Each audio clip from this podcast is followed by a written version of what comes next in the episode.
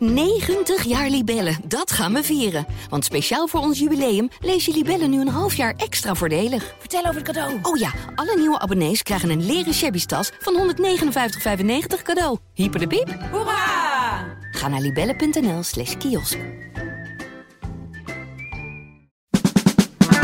Dit is de podcast Politiek Dichtbij. Met Tobias den Hartog en Thomas Brouwer. Het hoge woord is eruit. Na maanden van spanning presenteerde BBB vanmiddag haar premierskandidaat, Mona Keizer. En er waren meer bekende gezichten te zien op het podium. Wat kunnen we van Keizer verwachten? En blijken de nieuwe gezichten van BBB straks ook stemmentrekkers? En het is dan misschien de vrijdag van BBB, maar het was de week van Wopke. Waarom roept de voordracht van Hoekstra tot eurocommissaris zoveel weerstand op? Dat en meer bespreek ik met Tobias den Hartog en Hans van Soest. Ja Hans, jij kwam al zingend binnen. Ik heb sinds kort een lieve meid, Oh, Mona. die wil ik voor komende weken hebben we dus dit Dat liedje krijgen we niet hoofd, meer uit ons hoofd. Nee, Hij is wel eh, toonvast, hè? Ja, de havenzangers 1981 of zo. Eh, Ja, ik Dit de op volle toeren eh, tijd met Giel Montagne. Waar ik eh, vroeger in mijn pyjamaatje met natte haartjes eh, naar zat te kijken. Ja, Heerlijk. dat was hartstikke leuk, vond ik dat vroeger. Ja, Mona Keizer. De verkiezings-bingo-kaarten kunnen ook weer uit de kast worden gehaald. Vandaag werd er een nieuw plan gepresenteerd, Tobias. Dan moet je me even helpen welk plan. Ja, het plan om de dienstplicht natuurlijk weer in te gaan voeren. Ah, ja, ja, ja, zeker. Ja, de VVD haalde een... eh, ja, en, eh, bij het CDA zeggen ze meteen, dit was al een keertje ons plan. Maar het plan is nu om een soort van vrijwillige dienstplicht Ja. het een beetje aan te kleden. Ja, hè? tegelijkertijd, we hebben al iets van een vrijwillige dienstplicht sinds dit jaar. Je kunt je namelijk, eh, als je wilt, kunt je je op, bij Defensie aanmelden voor een soort dienstjaar. Eh, een krijgs, ik weet niet precies hoe het heet, daar is een officiële naam voor. Maar het idee van de VVD is inderdaad om alle jongeren, net zoals ze dat in Zweden al een paar jaar doen, en daar met succes, alle jongeren die 18 worden gewoon een brief schrijven.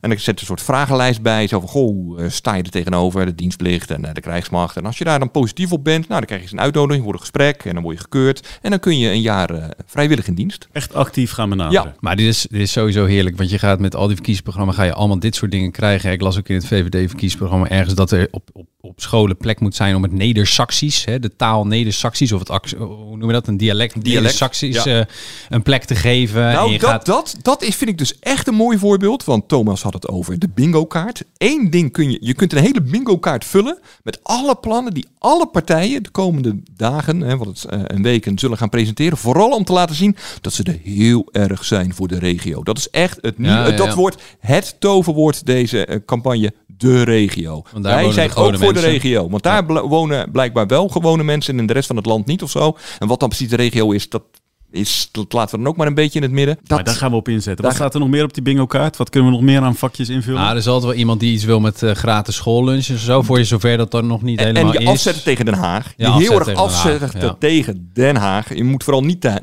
te Haag zijn. Dat is ook, is ook, is ook besmet. Oh, en eh, bevrijdingsdag, een vrije dag, die komt ook altijd terug. Want er wordt altijd naar gekeken en dan zegt het kabinet, ja jongens, daar gaan wij niet over als politiek, dat moet, dat moet het bedrijfsleven doen, weet je wel. Dus die komt ook altijd terug. Dat ga je ook wel weer lezen, denk ik. Nou, het is hopen dat je geen valse bingo hebt, eh, Want dan eh, dat betekent het een eh, liedje zingen, hè? Ja, Mona Keizer dus. Laten we het er meteen maar over gaan hebben dan. Wat een hel was het om dit geheim te houden. Maar het is gelukt. Nou ja, vandaag eh, is het moment dat we natuurlijk onze premierskandidaat bekendmaken. En jullie zien haar al staan. Maar wij zijn echt ontzettend blij en trots dat Mona en voor ons de Kamer in wil. Want Mona is ook de nummer twee op de lijst. En de Kamer in wil. Ehm, maar ook mocht BBB in een coalitie komen, ook bereid is om minister-president te worden, als daar om wordt gevraagd. Ja, hi. Ik zie een heleboel bekende gezichten. Ehm, Mona Keizer. Eh, de nummer twee van de BBB. De afgelopen eh, maanden eh, heb ik wel gezien hoe de BBB politiek bedrijft. Praktisch, no-nonsense, wars van politieke spelletjes. Buiten het verstikkende systeemdenken, echte oplossingen voor echte mensen zoekend. En ik heb toen besloten om de stap toch maar te zetten. Om te doen waar ik energie van krijg, waar ik goed in ben en waar ik mensen ook hoop mee kan geven dat ze gezien eh, worden. Nou, hier sta ik nu. Mona Keizer, is dat een verrassende keuze, Hans? Ja en nee. Eh, nee, omdat ze al heel lang aan BBB gelinkt werd. eh, al wordt. En ja, omdat Mona Keizer tot nu toe die boot altijd heeft afgehouden. Hè. Ze vertelde het eh, bij de presentatie vanmiddag ook nog. Ja, ze heeft tot nu toe altijd gezegd, ze is al eens eerder benaderd door Caroline van der Plas. Van nee, ik blijf het CDA trouw. En dat is wel opvallend. Het zet dingen die de afgelopen weken zijn gebeurd ook wel een ander perspectief. Wat ik altijd heel opvallend heb gevonden aan Mona Keizer is dat zij, ondanks alles wat er gebeurd is tussen haar en het CDA, zij die partij altijd trouw is gebleven. Eh, ze werd geen lijsttrekker, eh, ze bleef braaf eh, doen wat de partij van haar verlangde. Ze werd niet heel serieus genomen in de fractie. Ze bleef braaf doen wat de partij van haar verlangde. Ze werd uit het kabinet gegooid. Het was echt een unicum in 2000, wat was het, 21, toch? Of Omdat ze kritisch 20? was Omdat, op, ze, te- omdat ze ehm, eh, het coronabeleid niet voldoende ondersteunde. Ze bleef het CDA trouw. En ineens afgelopen maand gebeurde er iets heel raars. Toen zocht ze zelf de publiciteit door te zeggen: Ik kan niet langer lid zijn van het CDA, want die willen Hubert Bruls, de burgemeester uit Nijmegen, voordragen als lijsttrekker eh, voor het CDA. En er was helemaal geen sprake van. Bruls zei: Hoe kom je daarbij? Ik, ik ben niet gevraagd, ik heb niet gesolliciteerd. Dus het was een beetje een, een gezocht, gemaakt argument ineens om ineens te breken met het CDA. Nou ja, nu weten we dus waarom. Ja, maar dat is dus één groot toneelstukje geweest. Dat was wel een beetje een toneelstukje, ja. Ja, je hebt vandaag ook zitten kijken, Tobias, eh, naar BBB, de grote presentatie. Was het een toneelstukje? Nou, kijk, het, het- wat, het, wat het in zich heeft, naast eh Mona Keizer die na 34 jaar, en let wel, na 34 jaar het CDA eh vaarwel zegt eh, eh, en overstapt, heb je nog een paar overstappers. Je hebt Lilian Helder van de PVV die zich aansluit bij BBB. Je hebt Dirk-Jan Epping van JA21 die zich aansluit bij BBB. En je hebt uh, Nicky Pauverwij, ook van JA21. eh, waardoor, eh, nou, ik heb Joost Eertmans nog niet gesproken, maar die zit nu als een zielig nat vogeltje alleen in die, Die is kamer. twee derde van zijn fractie kwijt. Ja, die is zijn fractie Ja. kwijt. En die Nee, direct. presenteert morgen zijn eh, verkiezingsprogramma en zijn kandidatenlijst. Nou, dat wordt geen feestje Fijne wedstrijd. Ja, Hij ja. zit nu in zijn eentje nog in de kamer. Hij zit Ja. nu in zijn eentje nog in de Kamer. Hij is nu nog ja in het zitten. Maar wat BBB krijgt, zijn natuurlijk een aantal mensen. Kijk, voor Epping is dit zijn vijfde partij. Ja. Voor Nicky Pauverwij haar derde partij. Hè, want die begon bij Forum, ging naar eh Ja 21 En nu BBB. en nu BBB. Nou, voor Epping was het inderdaad eerst VVD. Toen een tijdje is hij actief geweest voor de partij van een Belgische politicus. Een, een, een, soort LPF-achtige politicus, eh, rechts eh, populistisch. Eh, de Dekker, Lijst de Dekker. Toen werd het Forum, inderdaad. Net zoals eh, Nicky Pauverwij. En toen is ook weer Ja 21 en nu BBB. Ja, en dat is wel wat mij eigenlijk wel verbaast aan vanmiddag. Kijk, BBB heeft tot nu toe echt een, een nieuw geluid laten horen. En probeert echt uit te stralen, wij doen het anders dan andere partijen. En waar ze nu wel voor uit moeten gaan kijken, is dat ze nu niet het imago gaan krijgen. Oh god, het is zo'n partij van baantjesjagers. Hè? Het, het maakt allemaal niet uit welk jasje je aan hebt. eh, als je maar eh, eh, in die kamerzetels kan gaan zitten. Want ja, Dirk-Jan Epping, serieus? Ja, Ja, En het zijn ook niet. eh, kijk, eh, Helder heeft altijd de vuile was binnengehouden bij de PVV. Maar die heeft, die heeft ook in de clinch gelegen met Wilders over welke portefeuille haar toebedeeld eh, werd. Dus daar, daar was nog wel eens frictie. En, en van Pauw Verwij en van Epping weten we dat die onlangs, toen het ging over dat ja 21 professionele moest. Nou, dat was vooral heel erg. Het moet minder de BV Eerdmans zijn. We moeten gewoon een fatsoenlijke partij worden met meer inspraak. Ja, toen hebben zij ook eh, stennis geschopt. Je hebt eh, zeg maar het opportunisme en de ijdelheid, wat nu een gevaar is. Maar je haalt ook gewoon wat, eh, wat, mensen met, met ego's ook binnen. Maar tegelijkertijd, ik bedoel, laten we ze het voordeel van de twijfel geven. Hè. Tot nu toe heeft BBB ons voortdurend aangenaam verrast. Ook ervaring. Laten we zeggen, je komt Zeker. een hele nieuwe lijst. eh, ehm, en de peilingen zijn inmiddels al lang niet meer zo juichend als een maand geleden. 13 Maar ze staan nu. nu op 13 zetels. Dat is toch echt een, een flinke groei. Dat je die fractie dan niet alleen wilt vullen met, met onervaren mensen, maar ook een aantal ervaren eh, Kamerleden ertussen hebt. Dat is natuurlijk op zich een heel goed idee eh, van, van, van, van BBB. Alleen, ja, Met welke namen ze dan komen. Het heeft gewoon explosiegevaar. ja het heeft soort, eh, explosiegevaar. en en, en dat, dat is wel, nou ja, waar ik ineens een beetje een, toch een beetje een naar gevoel van krijg. En nou, nogmaals, eh, ik hoop echt dat ik, eh, dat ik ernaast zit. Want ik vind overigens dat BBB tot nu toe echt positief heeft onderscheiden in de Kamer. En eh, ze hebben ehm, ehm, nou, heel veel fracties of eh, eh, provinciebesturen hebben ze gewoon laat, in ieder geval laten zien dat ze zowel met links als rechts coalities kunnen sluiten. Nou, knap. Ze staan voor nieuwe politiek. En wat bij nieuwe politiek niet hoort, vind ik. Ik heb daar toch, ja, ik heb daar dus ook een beetje mijn persoonlijke mening hoor. Ik heb daar gewoon moeite mee. Van die politici die gewoon maar van partij naar partij hoppen. Alsof het allemaal niks is. En dan voortdurend roepen, ja, maar ik doe het voor de burger. Nou, voor, mij denk ik dan, volgens mij doe je het vooral voor jezelf.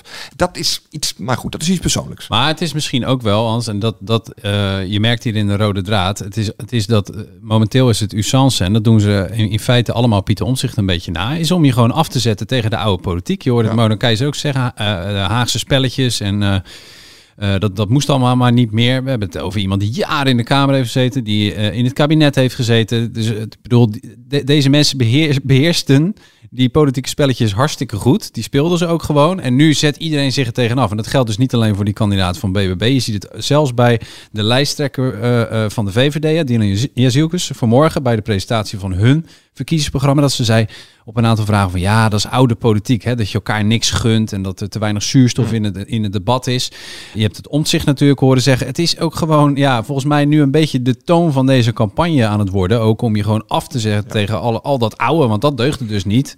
Maar ja, ze vergeten er vaak bij te vermelden dat ze er heel lang onderdeel van zijn geweest. Ja, ja nou ja, en dat is dus eigenlijk misschien ook wel wat ik bedoelde net met mijn kritiek op die keuze voor die Kamerleden die dus nu overstappen van andere partijen. Als je nieuwe politiek wil laten zien, moet je dus uitkijken met, met dit soort oude politieke spelletjes van, ik bedoel, dit is waar heel veel mensen volgens mij echt een hekel aan hebben. He, die, die associëren Den Haag met van ja, het maakt allemaal niet uit blijkbaar en uh, iedereen doet maar wat. En het is een, uh, mensen zitten er vooral voor zichzelf. Dat is toch een beetje een sentiment wat onder een deel van het electoraat leeft. Ja, dat moet je ook niet voeden. Die kritiek op Haagse spelletjes, die klonk ook toen Wop Koekstra deze week werd gepresenteerd als kandidaat eurocommissaris. Het was een uitstekend gesprek, ehm, uitgebreid gesproken. Uh, maar het is nu verder aan de president. En dat betekent ook dat ik het zorgvuldig moet doen en ook, ja, eerlijk gezegd, maar weinig daarover met u kan delen. Is het klimaat geworden? Weet u, het is echt aan de president. Um, uh, zij zal weer contact hebben met de Nederlandse minister-president. Dat is ook hoe dat gaat in de volgorde. Um, en daarna hoor ik nader. Voorzitter von der Leyen kwam al voor dat Hoekstra was vertrokken met een reactie. Hoekstra toonde enorme motivatie voor de post en grote toewijding aan de Europese Unie. En hij heeft ook relevante professionele ervaring voor deze positie, zegt ze. Ja, dinsdag uh, was uh, Hoekstra dus in gesprek met voorzitter Ursula von der Leyen van de Europese Commissie. Hij is nu voorgedragen als kandidaat. Hij moet nog wel een keer in gesprek. Uh, het is nog niet helemaal rond, maar is dat een formaliteit nu gewoon dan? Nou, als je koppen gaat tellen, zou dat een formaliteit kunnen zijn. Maar het gaat dus echt om een hoorzitting door het Europees Parlement. En er is gewoon een, een deel van het, het Europees Parlement. Het is wel eens voorgekomen dat een, ja, het is een, een voorgedragen eurocommissaris het niet heeft gehaald. Maar het is inderdaad wel uitzonderlijk. ja. ja. Er is dus veel kritiek op die benoeming van, of die voordracht van Hoekstra. Hè? Hoe zit dat precies? Nou, kijk, wat uh, in het laatste stadium van die Green Deal is gebeurd, die, uh, die Timmermans heeft, heeft achtergelaten hè, en de Natuurherstelwet. In die laatste fase hebben de, uh, de Christendemocraten hebben behoorlijke kritiek gehad op Timmermans dat die, dat die wet te rigide was. En die hebben ook geprobeerd die wet af te zwakken. En dat is dus precies dezelfde politieke familie waar Hoekstra uh, toe behoort. Dus nu hij het, stokje overdraagt van Timmermans, zijn zij, uh, zijn de sociaaldemocraten, dus de, de politieke broers en zusters van Timmermans in het Europees Parlement. Die zijn bang van, ja, halen we nu niet het paard van Troje binnen? Gaat hij niet die wet uh, uitkleden in de uitvoering? Ja, en, heb je daarmee alsnog een, een, een, een, zwakkere Green Deal dan eigenlijk de bedoeling was? Dat is, dat is de vrees. Dus dat Hoekstra, die zich nooit heel erg groen heeft getoond, dat hij zich daar ook niet hard voor gaat maken. En nou dat is geen meerderheid in het Europees Parlement, maar het is een grote fractie en die zullen echt wel stennis gaan maken. Maar ik denk dat als je gewoon koppen gaat tellen, dat hij het, dat hij het wel haalt met hakken over de sloot. Maar ja, ja het is wel eventjes een, een, een, Het is geen vliegende start. Kijk, de kritiek komt vooral van links, overigens. En je kunt dit gewoon niet loszien van wat er al in, nou ja, al langere tijd gaande is in het Europarlement. Daar is gewoon een soort strijd gaande van hoe snel en hoe hard gaan wij met onze natuur- en klimaatwetgeving. Uh, Timmermans heeft daar een, een, een flink pakket neergelegd, die Green Deal. Nou, die is er op zich ook doorheen. Alleen daar moest nog een stapje bovenop. En toen zijn met name de christendemocratische fractie, dat is de grootste fractie in het Europarlement, eh, zijn op de rem gaan staan. Die zeggen van ja, jongens, zullen we eerst even dat wat we nu allemaal hebben afgesproken eens even gaan uitvoeren voordat we de lat nog hoger leggen. En dat werd bijvoorbeeld bleek bij die natuurwet waar Tobias het net over had. Om dat even heel simpel uit te leggen. We hebben in Nederland nu een probleem met stikstof. Dat komt omdat wij hele strenge regels hebben voor de natuur in Natura 2000 gebieden. En die natuurwet die zou diezelfde strenge regels ook voor niet Natura 2000 gebieden uh, opleggen.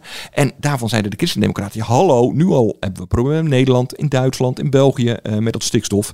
Laten we die natuurwet, laten we dat nou niet doen. Nou ja, uh, dat vonden dan de linkse fractie, zeiden maar ben je dan tegen natuur? Nou ja, en dat was een soort van strijd. En wat wij horen, maar ja, nogmaals, wij weten ook de waarheid niet. Wij horen het ook maar en we kunnen een klein beetje inlegkunde met wat we van verschillende partijen horen. Wat wij hoorden is dat Rutte aanvankelijk Kaag naar voren wilde schuiven. Kaag heeft natuurlijk ook veel internationale ervaring. Uh, Kaag zou op die manier ook wel een klein beetje gered worden van al die vreselijke bedreigingen uh, aan het uh, adres van haar gezin. Kaag had zelf ook wel interesse. Ja, had zeker zelf ook wel interesse. Alleen uh, Rutte bepaalt dat niet in zijn eentje. Uh, het is een samenspel tussen, tussen de Europese Commissie en het Nederlands kabinet. En die Europese Commissie heeft bij monden van Ursula von der Leyen, de commissievoorzitter, gezegd: ja, wij willen een christendemocraat. En waarom zei zij dat? Dat zei zij omdat zij onder enorme druk stond van die EVP-fractie, die christendemocratie, christendemocraten in het Europarlement. Ze is zelf ook christendemocraat overigens om vooral niet nog een keer een sociaaldemocraat, een links iemand daar neer te zetten. Kaag is op zich geen sociaaldemocraat, maar wel een, een links uh, uh, politicus die wat anders denken over klimaatbeleid. Uh, dan de christendemocraten althans. Uh, en die wilden daar ja, toch liever iemand van hun eigen kleur. En uiteindelijk is dus de keuze op Hoekstra gevallen. Ja, en als ik jullie zo goed uh, beluister, dan is de kans dus groot dat Hoekstra dat inderdaad wordt. Dat betekent dat wij dan weer een vacature hebben in Nederland voor een minister van Buitenlandse Zaken.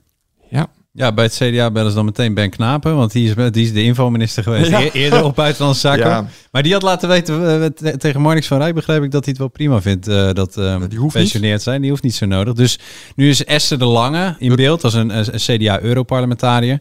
Nou ja, dat zou zomaar kunnen. Als die zaterdag niet wordt genomineerd als de lijsttrekker bij de Europese ja. verkiezingen, want dat maakt CDA morgen bekend, zou ze inderdaad dat zomaar een signaal kunnen zijn. Ja. Maar het zou ook kunnen zijn, um, kijk, we hebben veel mensen binnen het CDA gesproken en wij begrijpen dat het gewoon nog helemaal niet ze weten het gewoon nog niet. Het zou ook kunnen zijn dat er een reshuffle binnen het kabinet komt. Dat ze dat, gewoon posten gaan verdelen. Dat ze posten opnieuw. gaan verdelen, ja. Dat bijvoorbeeld uh, uh, Karim van Gennep, die heeft internationale ervaring. Die is in het verleden staatssecretaris van Economische Zaken geweest. In een tijd dat dat nog, dat je heel veel in het buitenland uh, was. misschien. Ah, het is een maar invalbaan. Het is, uh, het is een invalbaan voor een paar maanden. Dus als jij niks ja. hebt, dan uh, zou ik zeggen, joh. Uh... Maar het is wel een hele belangrijke invalbaan, want het is oorlog. Op dit moment. Rutte heeft altijd gezegd: we kunnen onze, buiten, ja. onze minister nu niet missen, want het is oorlog in de, in de wereld. Nou ja, en, dus dat, en dat is dus één ding wat mij in dit hele dossier wel echt mateloos intrigeert. Is dat wij begrijpen dat ze bij het CDA ook helemaal niet wisten dat Wopke het zou worden. Die, die zijn daar ook redelijk door overvallen. En er is wel wat kritiek binnen de partij van ja, hallo, Wopke, ik bedoel, is dit nou echt zo verstandig? Weet je wel, uh, je bent minister van Buitenlandse Zaken, je bent partijleider, althans dat was je. En nu ga je ineens, terwijl je zelf zei, hè, uh, we moeten vooral door uh, missionair op, op Oekraïne, ga je ineens weg. Het straalt ook helemaal niet zo lekker af op het CDA. Ze zijn er binnen het CDA niet allemaal even blij mee hoor. Ik bedoel, Henry Bontebal, de nieuwe lijsttrekker, zei wel, we feliciteren van harte en wat een, uh, wat een eer dat een CDA hiervoor wordt uh, voorgedragen. Maar binnen het CDA zitten ze toch wel een beetje verlegen mee. Ja, het rommelt sowieso natuurlijk binnen het CDA. Die nieuwe lijsttrekker, uh, Henry Bontebal, die heeft nog niet meteen alle kiezers overtuigd. de peilingen namelijk, die beloven weinig goeds voor het CDA. Met nog ruim 12 weken tot de Tweede Kamerverkiezingen wijst een peiling van INO Research op een politieke aardverschuiving. De partij van Pieter Omtzigt zou in één klap de grootste kunnen worden. Met 31 zetels, als hij tenminste overal meedoet. Opvallend uh, is dat van het CDA, Omzichts oude partij, maar weinig overblijft. Drie zetels. Ja, dat zijn natuurlijk nog maar peilingen, maar toch, drie zetels. Ja, dan slaap je niet goed. Nee, dan slaap je niet, niet goed. Heel veel. Nee. Kijk, wat natuurlijk ook meespeelt, los van het feit dat het CDA als merk al, heel langer, zeg maar, um, ja, wat aan, aan het sleet onderhevig is, is dat Harry Bontebal natuurlijk geen bekende naam is voor het merendeel van de kiezers nog. Um, verkiezingen win je ook door, door naamsbekendheid, doordat je naam op de een of andere manier tussen de oren van die kiezer zit. En wat je dus nu ook ziet, wat ze bij het CDA enorm aan het doen zijn, sinds vorige week, is pompen, pompen, pompen in de media uh, met spotjes van ik ben Harry Bontebal. Um, nog los, voordat jij überhaupt die kiezer kunt overtuigen van stem op mij, moet de, de kiezer je überhaupt naam, kennen. Ja. Ik geloof dat we als Nederland kunnen bouwen aan een fatsoenlijk land. Als we net als hier, hand in hand, zij aan zij, trots en vastberaden, blijven samenwerken om verschillen te overbruggen. Aan een land waar omzien naar elkaar en waarden en normen niet ouderwets, maar juist vanzelfsprekend zijn. Waar hele gewone mensen die keihard werken in de zorg, voor de klas of bij de politie de echte helden zijn. Voor een land waar niet alleen schreeuwers aan het woord zijn, maar iedereen meetelt. Ik kies voor een politiek vanuit het midden. Midden in de samenleving. Midden tussen de mensen. Ik sta voor een fatsoenlijk land. Voor heel Nederland. Hij focust dus vooral op het midden. Is dat ook de strategie die het CDA inderdaad nieuwe kiezers op kan leveren? Eh, nou ja, dat is de enige strategie die je nieuwe kiezers op kunt leveren. En let op, hij is dus niet de enige die dat doet. Nee, want Omtzigt zit daar ook op, Timmermans. Omtzigt, Timmermans die heeft bij de pre- zijn presentatie gezegd... we moeten ons op het midden richten. Eh, eh, D66 richt zich op het midden. Jezielgus van de VVD richt zich op het midden. Omtzigt richt zich op het midden. BBB, Caroline van der Plas, richt zich op het midden. Het wordt dringen in het midden. Het is dringen in het midden. Stel nou dat het inderdaad bij drie zetels blijft, ook na 22 november. Wat betekent dat dan voor het CDA? Ja, drie is wel heel weinig. Kijk, als zij op een, op een of andere manier toch nog eh, eh, zeg maar een, eh, een, een nodig zijn voor welke coalitie dan ook, hè, want dat gaat nog helemaal niet meevallen als, als die, stel dat die peilingen waar zouden worden, dan valt het nog helemaal niet mee om een coalitie te bouwen. Dan zou het CDA misschien weer nodig kunnen zijn. En eh, de jaren onder Buma hebben ook wel hè, a- aangetoond dat, dat, het, dat de, de eerste jaren onder Buma, dat het in de oppositie op zich voor het CDA ook niet te vinden is.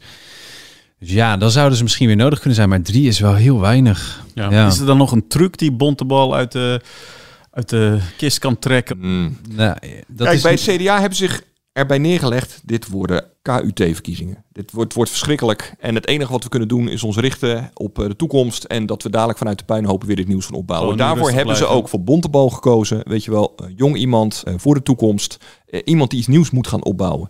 En ze zullen het hem niet kwalijk nemen als hij eh, flink verliest. Daar moet ik er wel bij zeggen. Drie zetels is echt wel heel dramatisch natuurlijk. Maar ja, maar de- ik denk dat als hij er zeven of acht zou weten te halen in november. Ik denk dat ze eh, heel tevreden zijn dan bij het CDA. Ik zou sowieso, als ik de assistent van Bontebal was, zou ik me even het nummer van Alexander Pechtel toeschuiven en zeggen van joh, bel hem eens, want die heeft dit dus ook meegemaakt. Hè. D66 was ook ooit helemaal weggevaagd. Stond op nul zetels in de peilingen. Ja, en, en haalde er toen drie, drie ook, hè? Ja, en, en uiteindelijk eh, eh, zijn ze toch heel. eh, en die gaan nu ook wel weer verliezen, maar die zijn op in de tussentijd wel heel sterk teruggekomen. Dus ik zou eh Bontebal vooral aanraden, joh, geef niet op. Blijf gewoon je eigen koers varen. Want kijk, voor het CDA-geluid, dat is ook de tragiek. Voor het CDA-geluid is gewoon wel markt. Ik bedoel, kijk wat de BBB doet, kijk wat de VVD doet. Het zit allemaal niet zo heel ver daar vandaan. Hè. Het is gewoon, het merk CDA is gewoon. Caroline van der Plas is een ex-CDA. Ja, Pieter Omtzigt is een ex-CDA. Pieter Omtzigt. Het, het, het merk CDA is gewoon even niet zo eh, geliefd. Hè? Het is wat Pe- Peper wel zei over de PvdA. Uh, het is net als eh Vroom en Dreesman. Iedereen houdt ervan, maar niemand gaat er iets kopen. Weet je wel? Ja, dat is met CDA nu ook al een beetje. Het is eh, september. Dat betekent dat de derde dinsdag van deze maand, dat is de 19e, dat het weer Prinsjesdag is. En het kabinet is inmiddels akkoord over de begroting van volgend jaar. We hebben de augustusbesluitvorming afgerond. Voor de mensen thuis natuurlijk eh, klaar voor Prinsjesdag. In goede sfeer. Ehm, ook zakelijk gericht. Vandaar dat we ook gewoon om vijf over tien uit zijn, s'avonds. Dat is wat beter dan het nachtelijk werk. Ehm, we hebben een evenwichtig eh, pakket neer kunnen leggen. En nu is het natuurlijk een kwestie van morgen formeel in de ministerraad accorderen. En dan gaat het door naar de Raad van State. En het wordt dan natuurlijk ook doorgerekend. Heeft u iets kunnen doen voor mensen in armoede? Het is een evenwichtig pakket en zoals ik denk heel veel ministers al hebben gezegd deze weken, natuurlijk hebben we zeer zeker oog en onderkennen we het belang van de mensen die het heel moeilijk hebben en die natuurlijk duidelijk ook weer steun nodig hebben, ook in 2024. Ja, en wat die plannen dan zijn, daar moeten we dus wachten tot... Oh nee, wacht, toch niet. Want die plannen zijn natuurlijk alweer uitgelekt. Het is een traditie, hè? Ieder jaar weer. En nu best snel, hè? Kijk, wat het punt is bij deze besprekingen. Kijk, ze waren dus om vijf over tien klaar. Nou dat is echt wel een record. Ik, ik, eh, eh, ik zit er niet elke keer bij, maar dan wordt het wel eens twaalf uur. Het wordt twee uur s'nachts. Het wordt ook wel eens vier uur s ochtends of zes uur s ochtends. Eer dat ze eruit zijn. Dat was nu helemaal niet zo. Sterker nog, eh Wopke Hoekstra eh, eh, en Mark Rutte waren niet eens bij die laatste besprekingen aanwezig. Dus smiddags was er al een eigen leg. Dit wordt het ongeveer. Er was nog een gaatje in de begroting, daar moest iets voor gevonden worden. En bij de eindbesprekingen waren de, waren de twee top dogs, zeg maar, waren er niet eens bij. Wat, maar, en wat niet wil zeggen volgens de betrokkenen dat ze het niet belangrijk vonden. Nee, er lagen niet zo heel veel knopen op tafel. Er is namelijk niet zoveel geld te besteden en het kabinet is demissionair. Dus ze gaan niet over al te veel beslissingen Nee, maken. nee het wordt een heel dun En Ze hadden begroting. één opdracht meegekregen van de Tweede Kamer. Zorg dat eh, eh, je die, arm, die voorspelde toename van de armoede eh, niet laat gebeuren. Ja, ja. nou ja, dat is, schijnt te zijn gelukt. Hè. Dus er, zijn, er wordt 2 miljard, uitgetrokken, eh 2 miljard euro uitgetrokken om een, een verdere armoedeval te voorkomen. Hè, want volgens de voorspellingen ging bijna een miljoen mensen richting eh, eh, eh, armoe. En dat is nu nog 800.000 ongeveer. Maar nou, dat aantal zou gedrukt worden. En een klein plusje voor alle Nederlanders in de portemonnee. Dat is ongeveer, dat was het, de opdracht dat streven. En dat lijkt gelukt. En dat is dan gelukt. En hoe komen we aan het geld? Nou, rokers en drinkers gaan meer accijnzen betalen. Dus de accijns op sigaretten en de belasting op alcohol gaat omhoog. En de hogere middeninkomens de- en de hogere inkomens, die gaan meer inkomstenbelasting betalen. Waar precies die grens ligt, eh, dat weten we nog niet. Maar het is wel duidelijk dat, het rijkste deel tussen aanhalingstekens van de midden, middengroep eh, en de hogere inkomens dat gaan opbrengen. Moeten we dan nog wel kijken, 19 september? Is het nog Ja, interessant? er zit, altijd wel, er zit altijd wel meer bij, hè, want dit is wat men uitgelekt wil hebben. Hè. Dus er zit ook nog wel, vorige keer bleek in het voorjaar, zaten er ook nog wel wat zure maatregelen bij. Wat bezuinigingen die je echt wel wil weten, maar die je nog niet toegefluisterd waren. Dus je moet dat soort lekken ook met een korrel zout nemen. De energiebelasting moet nog worden ingevuld. Ja, en er is nog steeds een groot vraagteken, maar dat duurt misschien tot na het Prinsjesdag. Wat er gaat gebeuren met de accijns op benzine. Hè. Pomp, eh, het tanken wordt eh, vanaf 1 januari fors duurder, omdat er nu een korting op de accijnzen zat op benzine. Dat drukte de prijs flink. Nou, die, die gaat er vanaf. Dat was al het plan. Dan wordt tanken heel veel duurder 1 januari. Nou, kan je je voorstellen, het kabinet zag dat ook bij wel een beetje hangen, maar die hebben het nu gezegd van joh. Dit moet de tweede, als de Tweede Kamer dit vindt, en reken maar dat ze dat vinden, dan moeten ze dat bij het debat over de Prinsjesdag, bij de algemene politieke beschouwingen, maar te berde brengen. En dan moeten ze ook zorgen dat het betaald kan worden. Want dan hebben we het over een miljard euro, wat dat gaat kosten om die benzineprijs wat omlaag te krijgen. Dat is ook gewoon weer belastinggeld, wat ergens anders dan weggehaald moet worden. Dus het kabinet wilde die het aardappel niet, eh, niet vastpakken. En die heeft gezegd, joh, laat ze dat eh, eh, dan maar opperen. En dan gaan we kijken of dat, eh, of dat te doen is. Nou ja, dat zou een mooie eerste verkiezingscadeautje zijn van, eh, van, de, van, de, van de partijen in de Tweede Kamer. Als we dan kijken naar volgende week, jongens. Dan begint de parlementaire enquêtecommissie naar het fraudebeleid en het toeslagenstelsel. Ehm, premier Rutte eh, moet onder andere eh, komen opdagen. Eh, hij moet later nog een keer komen trouwens, maar dit keer, eh, de eerste week gaat vooral een beetje over hoe ehm, de toeslagenstelsel ooit een beetje is opgetuigd en het, het fraudebeleid is ontstaan. Dus hij moet eh, komen getuigen over zijn eh, tijd als staatssecretaris Sociale Zaken. Eh, dan hebben we het echt nog over het kabinet Balkenende 1 en 2. Dat is lang geleden. Maar hij komt later nog een keer. En verder volgende week. Ja, nieuwe verkiezingsprogramma's. Je hebt dit weekend dus ja 21. Nou, dat- daar ben ik, kijk ik erg naar uit hoe dat, eh, wat voor sfeer daar ontstaat. Daar zal de sfeer eh, behoorlijk eh, ja, druk Ze zullen vooral naar voren kijken, denk ik. Ja, vooral naar voren kijken. Ja, de blik vooruit. Blik blik vooruit. gelicht. En eh, ja, nou, dan krijg je teksten als... eh, ja, nou, het is ook wel goed dat de partij af en toe eh, de vel af, afschudt. Veren, en, precies, en dat er wat nieuws komt. En nou ja, goed. Eh PvdA GroenLinks komen met een verkiezingsprogramma. CDA komt met een verkiezingsprogramma. Er zijn nog een aantal lezingen. Caroline van der Ja. Plas geeft een grote lezing. Pieter Omtzigt geeft een grote lezing. Het is campagnetijd. Het is Leuk! Echt, ik bedoel, het parlementaire jaar begint eh, volgende week. Oh ja, dan zou bijna de eh, inhoud vergeten. Ja, ja, je zou, maar eigenlijk is het ook gewoon de. Nou, de campagne is eigenlijk gewoon goed begonnen. Ja, die en die wel- komt eh, eh, volgende week nog alleen maar meer op dreef. Dus ik denk dat wij volgende week voldoende te Ja, we hebben bespreken zin in. Bomvolle uitzending. Tot zover deze aflevering. Vind je dit nou een leuke podcast? Abonneer je dan. Dat kan via Spotify of Apple Podcast. En volgende week, dan zijn we er weer. Tot dan.